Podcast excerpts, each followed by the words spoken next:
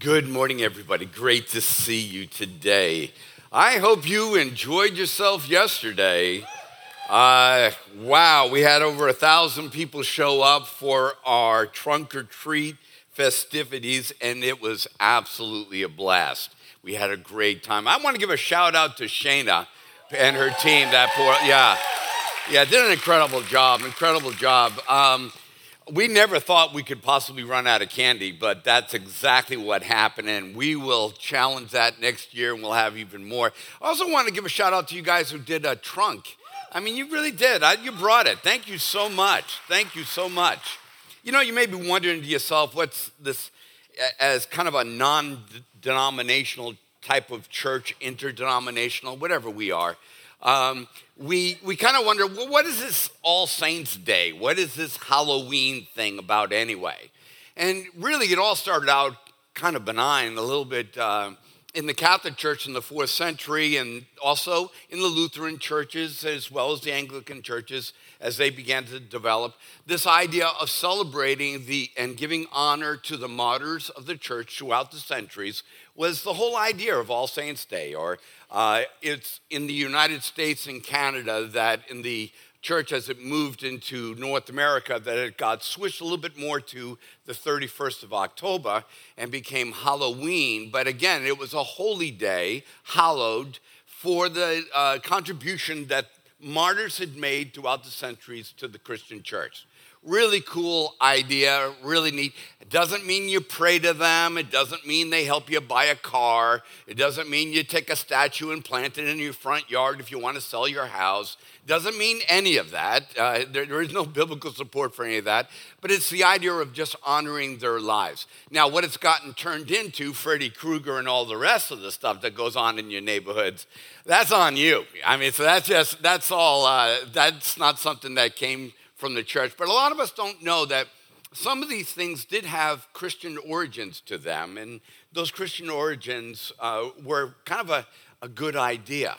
So over the next couple days, especially on Tuesday when you're out there trick-or-treating, enjoy yourself, be careful with your kids, have a good time, be nice to people who are coming to your house. It's an opportunity to not get your house egged. Be nice to them. So just give them candy. You're not collaborating with Satan in any kind of way. When you give the love of Jesus to another human being, you stop the kingdom of hell right there. So be nice to the people as they come to your doors. But we had a great time. And we're kicking off a new series today called Together. And we're going to be talking about the power of doing life together, because it's really important on how we live as believers together. When you begin to look at the system of the world around us and how God designed it, from maybe a scientific standpoint, I tend to look at the world scientifically. That's the lens that I tend to use it. When you look at the biological systems and how they interact with each other, these biomes that have been created and how dependent they are on each other to work. And then when you look at the solar system and you see how planets go round, and the sun, and how important it is and how precious it is to be rightly positioned as we are in our orbit around our sun, and how all that balance of togetherness is so important. Then you look at the periodic table in the chemical system. You see this chart of all these different elements and how they interact with each other. It's so interesting that everything around us is in a system of together, operating together. And when they operate together properly, it seems that the whole world is better. And so it's no different than people. We are better together. And I believe that we are in a crisis in our country where we have lost a sense of together. And it could be because of some of our differences politically. It could be some of our racial tensions. It could be part of what's happened because of COVID and all the different events that have happened in the world. But we have lost the sense of together. We've lost that ability to thrive together as a people. You know, when I look at some of the best movies that I love and the ones that I enjoy the most, There always seems to be this theme of together in it.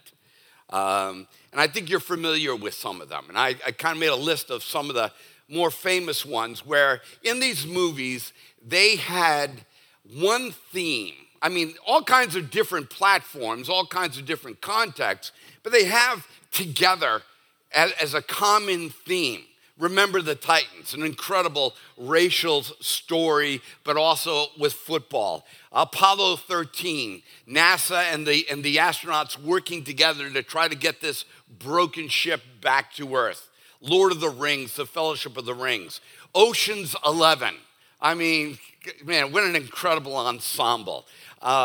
Hoosiers, there's the Avengers. We're all familiar with that. Mighty Ducks, The Great Escape. How many of you are familiar with The Great Escape?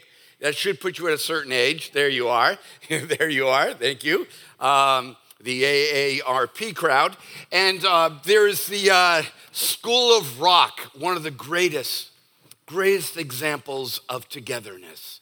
Let me just say, you need to go back and see School of Rock again with a serious heart and see the really underlying meaning of that movie.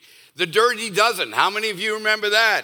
Yeah, Lee Marvin. I mean, that's awesome stuff right there.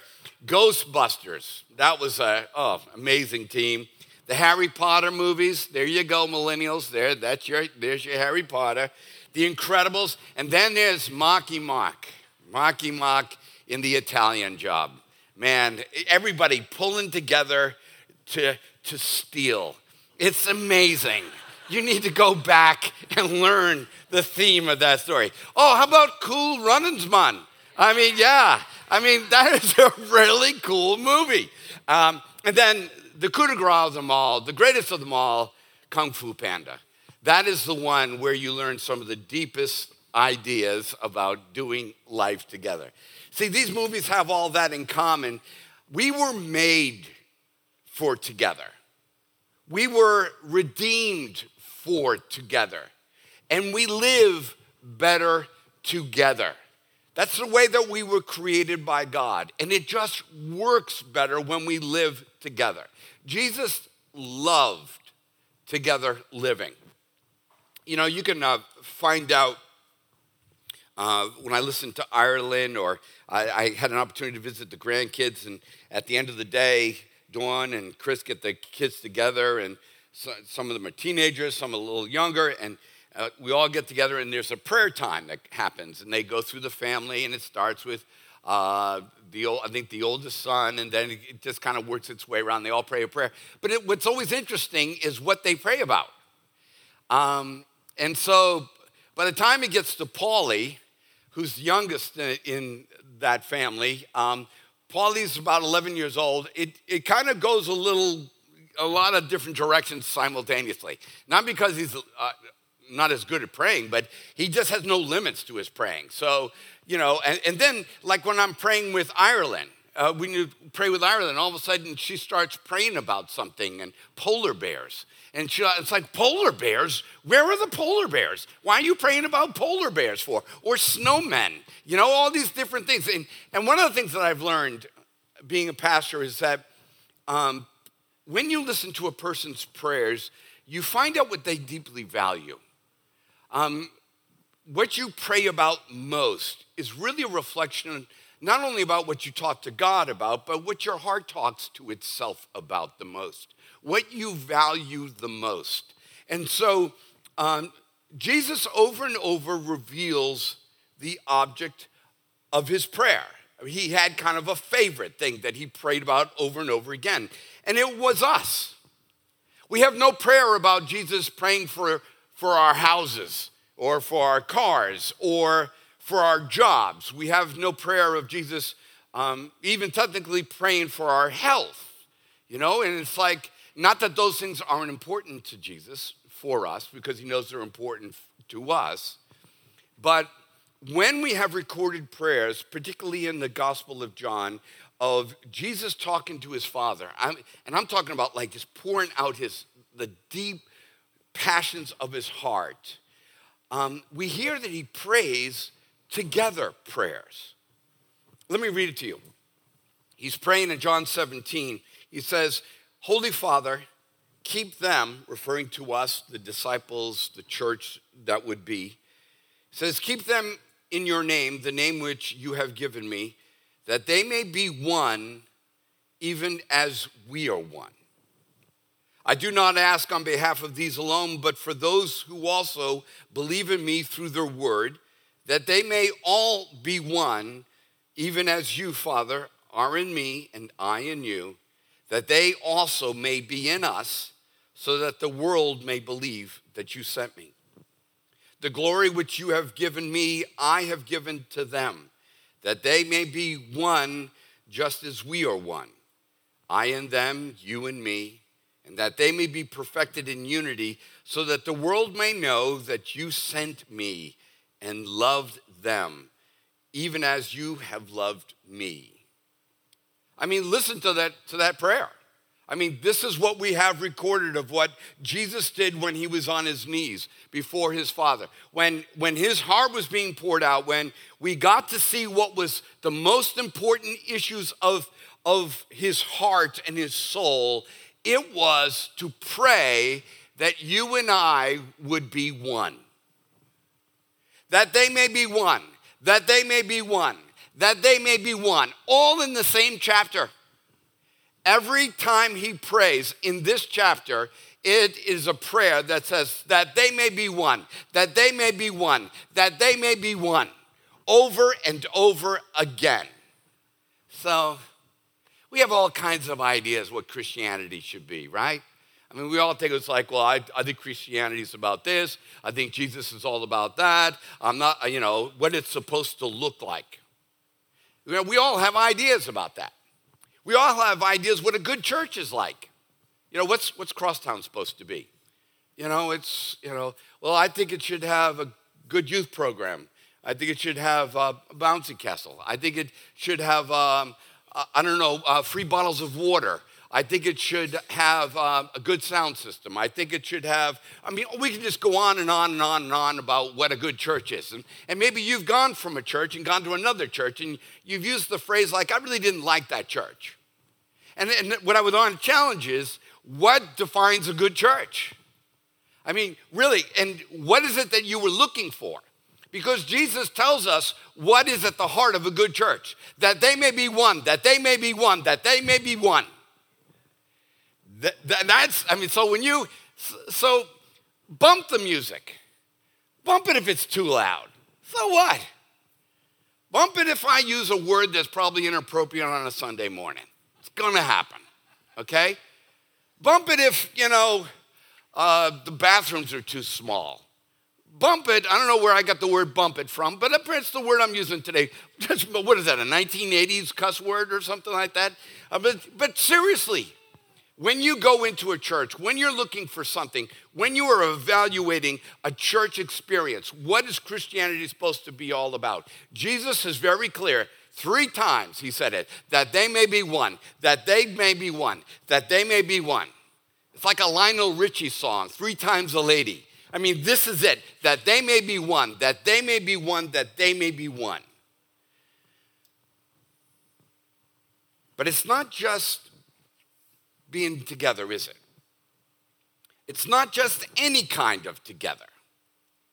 Because every time he prays this prayer, that they may be one, that they may be one, that they may be one, he also adds a small but important qualifier, even as we are one. That is a big difference. See, together has an ethos. It has character. Together is a church of love, truth, and mutual edification. You say, well, how do you know that? Because that's what God is within himself, Father, Son, and Holy Spirit. Full of character, full of this culture of love, Father towards Son, towards Holy Spirit, mutual edification. See, I know it's theologically hard to figure out the Trinity. And we could talk about it. I love talking about stuff like that. Get a cup of coffee and we just sit back and talk about the Trinity, how 3 can be in one. But it is no surprise that together would be the most important thing on Jesus' mind, because he is part of together in one. I mean, it is the very nature of God himself, together in one. The reason why we have a hard time understanding together in one is because we have a hard time understanding together. We do, because we're so busy trying to figure out the one. And when I say the one, I'm not talking about the one. I'm talking about the single, this individual. And we view the world from a lens of the single, the one person. And so when we talk about how can the Father and the Son and the Holy Spirit be three but one at the same time, because you and I struggle every single day to hold together. Look at your marriage. You gotta work to hold that baby together. Look at your job situation. You gotta work. Look at our country. Look at the world. We gotta work to hold that together. And then on top of it, we're all about this world idea now about finding out your own truth, your own singular truth. And we're gonna be a country of, 600 million single truths trying to get along with each other. Impossible. We may be together, but we are the wrong kind of together. So Jesus says, Father, that they may be one as we are one. God's love is unconditional. God's love is relentless. God's love is sacrificial. God's love is giving. God's love is personable. I mean, it's all those things. Those are the qualities or the ethos of together. That's doing together right. It is a personhood of enabling. And that's what Jesus was praying. That's what he got on his knees, and he said, that they may be one as we are one. That they may be one as we are one. That they may be one as we are one. That these qualities would be a part of who we are. That we would be together, personhood enabling other people. See, we can be one the wrong way. We can be together and be envying and jealousy and having jealousy and bitterness. We can do it. I believe, I'm a conservationist. I don't know if that's a dirty word, but I'm a conservationist. I like the earth to be clean. I hate it when I'm driving down South Carolina highways and there's trash everywhere. I hate being out. I love kayaking, and I was out kayaking this weekend, and I was out there and just, picking bottles of water and stuff out of the estuaries. I was doing a little bit of red fishing and stuff, and it really just kind of stinks. And I think we all agree with that. I mean, I don't mind you shooting a bear or, killing a deer or anything like that. Eat the thing if you would, please. But this idea of just wasting beautiful stuff, you know what I mean? And trashing it. And as bad as that is, I believe that there is nothing uglier, nothing, absolutely nothing more appalling than a church that is full of jealousy, envy, bitterness, and gossip. I think it is the ugliest thing you can ever find on the planet. You know why? It's because it's supposed to be the most beautiful thing you find on the planet. It's kind of like when you go to Niagara Falls and you have never seen Niagara Falls, and you've seen Niagara Falls in photographs and Discovery Channel, and you get there and you're like, hey, it's a lot smaller than I thought it was gonna be. I thought it was gonna be really big, but it's really small. And it's still beautiful, but it's a little disappointing. And sorry, I'm gonna get emails from New York, the Buffalo crowd's gonna get me now. But this idea of when you think about what the church is supposed to be, and then you find out that it's full of envy or jealousy and bitterness and gossip, that is so nasty. It's together, but just not right. I've dealt with pastors who are trying to fix those situations. I'm like, dude, just end it. Just end it. I'll tell you, there's one other entity on the planet that looks really bad when it's trashed. And I would say it's probably equal with the church. Marriage. When a marriage is trashed, it's like, yeah. Isn't it interesting? It's not that way about your job. It's not that way about your sports team. It's not that way about, why? It's because we go into marriage with such high expectations of unity, oneness, beauty, mutual edification, all those words of sacrificial love, and all of a sudden you find trash, trash, trash, trash. And so we can be together the wrong way. And maybe God's challenging that in your life. We can be one or together for the wrong reasons. Together to tear down someone else. Nothing unifies one people group than to find a third people group that everybody dislikes. We can be together only to profit, that we get along. You know, it's crazy how the effort that some of us will make, this is not my particular weakness. I have got weaknesses and I've shared them. This just doesn't happen. You caught me on a good day. But we will give outside people at work the best smiles. And they'll be like, oh, she's so awesome on the job. She's amazing. She's so cooperative. She's so awesome. You know, all this other stuff. And then when she gets home, she's a terror. It's like, well, what makes her get along together so well on the job? And maybe that $95,000 a year. I don't know, I'm just guessing.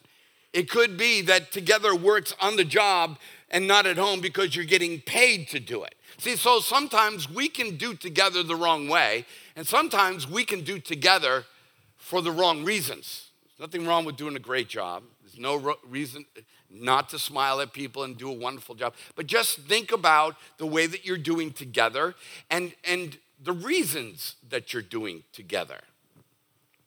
This happens in the Bible. They were together, but not as Jesus said, remember, as we are one. That's our standard. Now, that's not the standard for the Republican Party. It's not the standard for the Democrat Party. It's not the standard for America. So I'm not looking for that standard everywhere else, okay? I don't, Amazon and Google can run their businesses any way they want to run their business. But for the church, the place that Jesus was praying for, that they may be one as we are one, praying for his children, his believers, his bride. He's like, okay, it's different for you guys. It doesn't run like it does in corporate America. It doesn't run like it does in America. It's different. And so this is a story about how they were one. They were together, but for the wrong reason.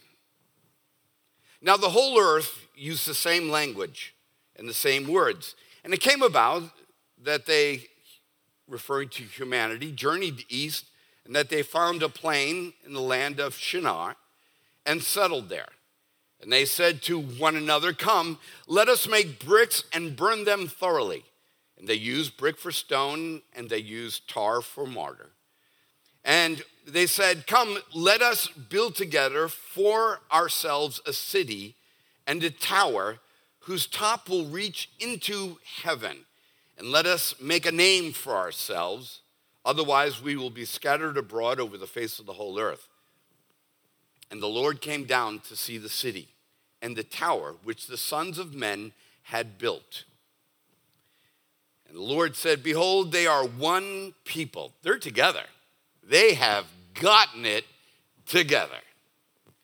And they all have the same language. And this is what they began to do. And now nothing which they propose to do will be impossible for them. Come, let us go down and there confuse their language so that they will not understand one another's speech. It's like, I'm beginning to think God's a jerk. I mean, it's like, listen to this. They're all getting along. They're all working for a single purpose. They're getting it done. you know? I mean, they're getting the job done. Leave them alone. And he's like, no. He said, they can get anything done. Matter of fact, what a high praise of humanity. Oh, yeah. You leave these guys and gals together, and they put their minds together, they're going to get it done. But God says, no, let's go down and confuse their language. So the Lord scattered them abroad from there over the face of the whole earth, and they stopped building the city. Therefore, its name was called Babel, because there the Lord confused the language of the whole earth, and from there the Lord scattered them abroad over the face of the whole earth. Wow, what an organization. I mean, what organization? I mean, it's just like, if that's the goal, if God's plan for your life is about how well organized your life is, then I don't know what God's doing in this story, because they were organized. I mean, Google's got nothing on these folks. I mean, they discovered it, they invented it, and they built it, and it was working. So much so that not Yahoo noticed, God noticed. I mean, that's organization. What teamwork? I mean, that's what God's after, right? That we have great teams, and there's nothing wrong with great teams, but teamwork, that's the bottom line of everything, is that everything done as a team. Then why does God mess this up? Oh, I know what it's about. It's about innovation. About innovation, creating new technologies. And that's what they did. I mean, we don't see it that way because we think of technologies and flat screens and something that we hold in our hands. But figuring out that you can fire elements and make brick and put them together, that's a pretty big development, okay? I mean, that was huge. And if innovation is what you're after, then God should have left this thing alone. Oh, how about renown? You know, being an influencer for 5 minutes on YouTube. It's all about being on Instagram and being an influencer and having your own podcast. And it's all about being renowned and you being known. Well, if that was the case, of humanity being known and making a name for itself, God should have left it alone. And so, I want you to just think about those. Organization, teamwork, innovation, renown. And we think that, yeah, that's it. That's the basis of everything. But God calls it the wrong kind of together. I'm just amazed. As a pastor who loves the power of organization, teamwork, innovation, and to be known, I would have been okay with just leaving it like that. I want to be a church that everybody knows about. I want to, how we use technology, how well we're organized, how our check-in works at the children's church area, and all of a sudden, oh, you're on the golf cart, and as you're coming in, all of a sudden, a little thing comes up on the app, and you check your child in for you. You know, and people, I'm sorry, I don't know what that was at all. Too much candy from yesterday. But I'm serious. But what will we say? That's a good church. I will say it's an innovative church, and I don't mind innovation, and we'll probably do that. But is that together? Is that the together that God is looking for out of us? We live in a culture of them versus us. You versus me. I have found that the more I commit myself to me, the more we lose we. The more inward I go, the more self-focused I go, the more my own truth I go, the more, you know, I focus on me, and I may get there. That may actually make me feel good. But it's at a cost, and it's at a cost of we. And what we know from Jesus is, I pray that they may be one as we are one. I pray that they may be one as we are one. I pray that they may be one as we are one. I love innovation. I love teamwork. Bring on the organization. But if we don't love one another, and if we are not together as He is together, then it's just Babel. It's just chatter.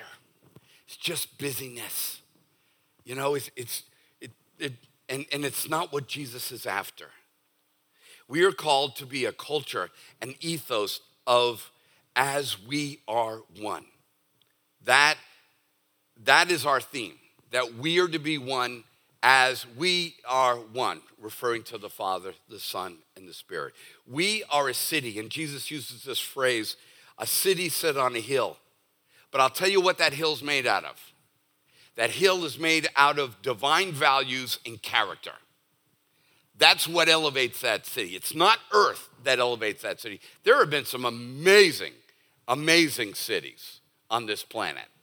Amazing cities. They gathered the earth together and made them and built them up, and glorious, amazing. You could travel throughout Europe and Asia and see all the incredible cities that have been built. But Jesus said we are a city set on a hill because we are on the hill of divine values and divine character. We are called to be one as he is one, to love as he loves, to sacrifice as he sacrifices, to build up, to edify as he builds up and he edifies. We are not just a church building. We are not just a business. We are not just a congregation. We are invited to be one as the Father and the Son and the Holy Spirit are one in love. So, I know that was a lot, but you may think that you don't fit in this together. Because let's face it, we disagree about a lot of things, right? I mean, we all got different kind of lifestyles that we're in the middle of right now. And it's like, what do? We all get out a voting record? That's what we'll do. Yeah, print out a voting record. And then we'll all kind of add up who votes more pro-life and regular marriage or whatever, and we'll just make a list of stuff. And then we'll say, if you get enough of these with us, we'll put you that, and then you can be a part of us. Because I'll come up with enough things that if you come up with, and that's how you become a part of this city. And that's what makes us. And so you may be sitting here today like, yeah, church ain't for me. I don't know, I'm too different than these folks. Or, you know, I just don't fit in this city. You may think you're too different, too broken, too irreligious. I'm not a church person, or I wasn't a person to believe in God, or I'm not a part of the in crowd, or just this. You may say, I don't know how to do this. You keep talking about church and loving God, and you guys sing songs to God, and some of you got your hands stuck up in the air, and you're looking around like, I don't know what these people do. They just sang a song about the blood of Jesus and anointing Jesus' feet with oil. I don't know what the heck that was about. I mean, admit it. Some of you saw that song. I looked at that song with your ears, and I'm like, yeah, I wonder what they're trying to figure out what that meant. And you may be here today, and you're like, I don't get it. I don't get why in a moment you're going to have us eat a piece of bread and drink a cup of juice. Don't get it. And so because I don't get it, I don't think I fit. Well, let me just tell you, don't let that stop you, because we all didn't get it. We all didn't understand. Matter of fact, let me just read you this closing piece of scripture that comes to us from the Apostle Paul. And he's talking to a bunch of believers, but he wants to remind them that, remember, there was a time when you didn't get this. Remember that you were at that time separate from Christ, excluded from the commonwealth of Israel, strangers to the covenant of promises, having no hope and without God in the world. But now in Christ Jesus, you who formerly were afar off have been brought near by the blood of Christ. Not by your voting record, not by cleaning up your behavior, not by becoming religious. You have been brought near by the blood of Christ, for he himself is our peace, who made both groups into one, who broke down the barrier of the dividing wall by abolishing in his flesh the enmity, the law in the command of commandments contained in ordinance, so that in himself he might make the two into one new man. Those who are in promise, those who are outside of promise, those who get it, those who don't get it. The blood of Christ invites all of us to get it, to experience it, to be a part of it. And through Jesus, thus establishing peace, it might reconcile them both into one body to God through the cross, by it having put to death the enmity. And he came and he preached peace to those who were far away and peace to those who were near. For through him, we both have our access in one spirit to the Father. And he closes with this. So then, you are no longer strangers and aliens, but you are fellow citizens with the saints and are of God's household. That's what God's inviting you to be a part of together. And maybe right now you are afar off. And maybe right now you are a stranger to God. And maybe there is a part of you that's at war with other people and at war with God. Maybe you're even at war inside of yourself. And you're waiting to get it all worked out. Get the cuss words out, get the weed out, same-sex attraction out, whatever it may be, or, you know, vote differently on life, whatever it may be. And you think, well, I got to get all that right. No. Where does it all start? Where does together start? Through the broken body of Jesus Christ. He was broken apart so that you and I could be put together. He wanted together so much that he allowed himself to be hung on a cross and for the first time in eternity, cry out, my God, why have thou forsaken me? So this is what it feels like to not get it. Jesus knows what it's like, but he paid the price so that we could be together, that we could be one. Today, God is inviting you to do life together with him and with us. Oneness is together living with the power of love, truth, and mutual edification. Oneness is Father, Son, and Holy Spirit, three in one. And today, God is inviting you to do life together with him and with us. So, yeah, but Paul, I know you've heard all kinds of things.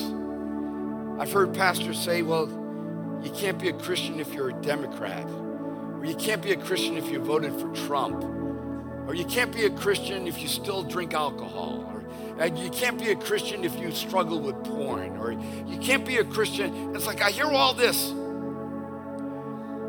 That wall of you can't has been broken down through the body and blood of Jesus Christ so that we can draw near through grace, so that we can do life together with love for one another and love for him.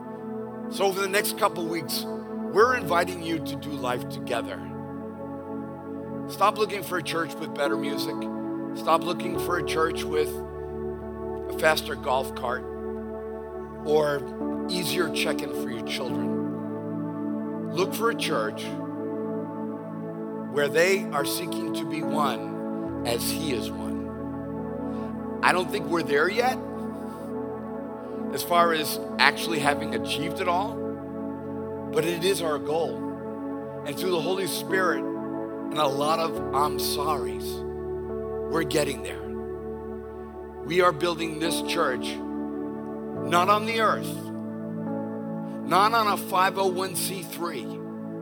We're building it on the character and the divine principles of God himself. And he invites you to be a part of a city setting on a hill. Father, thank you so much for your love. Thank you, Lord God, for breaking down the wall. Because some of us were hitting our heads on that wall and we couldn't get past us. We couldn't get past others. We thought we could only be a part of this if we got the habits right, if we got the liturgy right. God, and we couldn't. But Jesus did. And through his brokenness, we experience wholeness. Through your togetherness, Heavenly Father, you invite us to be one with you and with one another. So as we eat the body and blood represented through the elements of bread and the juice, we are reminded that through your brokenness, oneness emerges with you and with one another. To this God, we want to be a part of.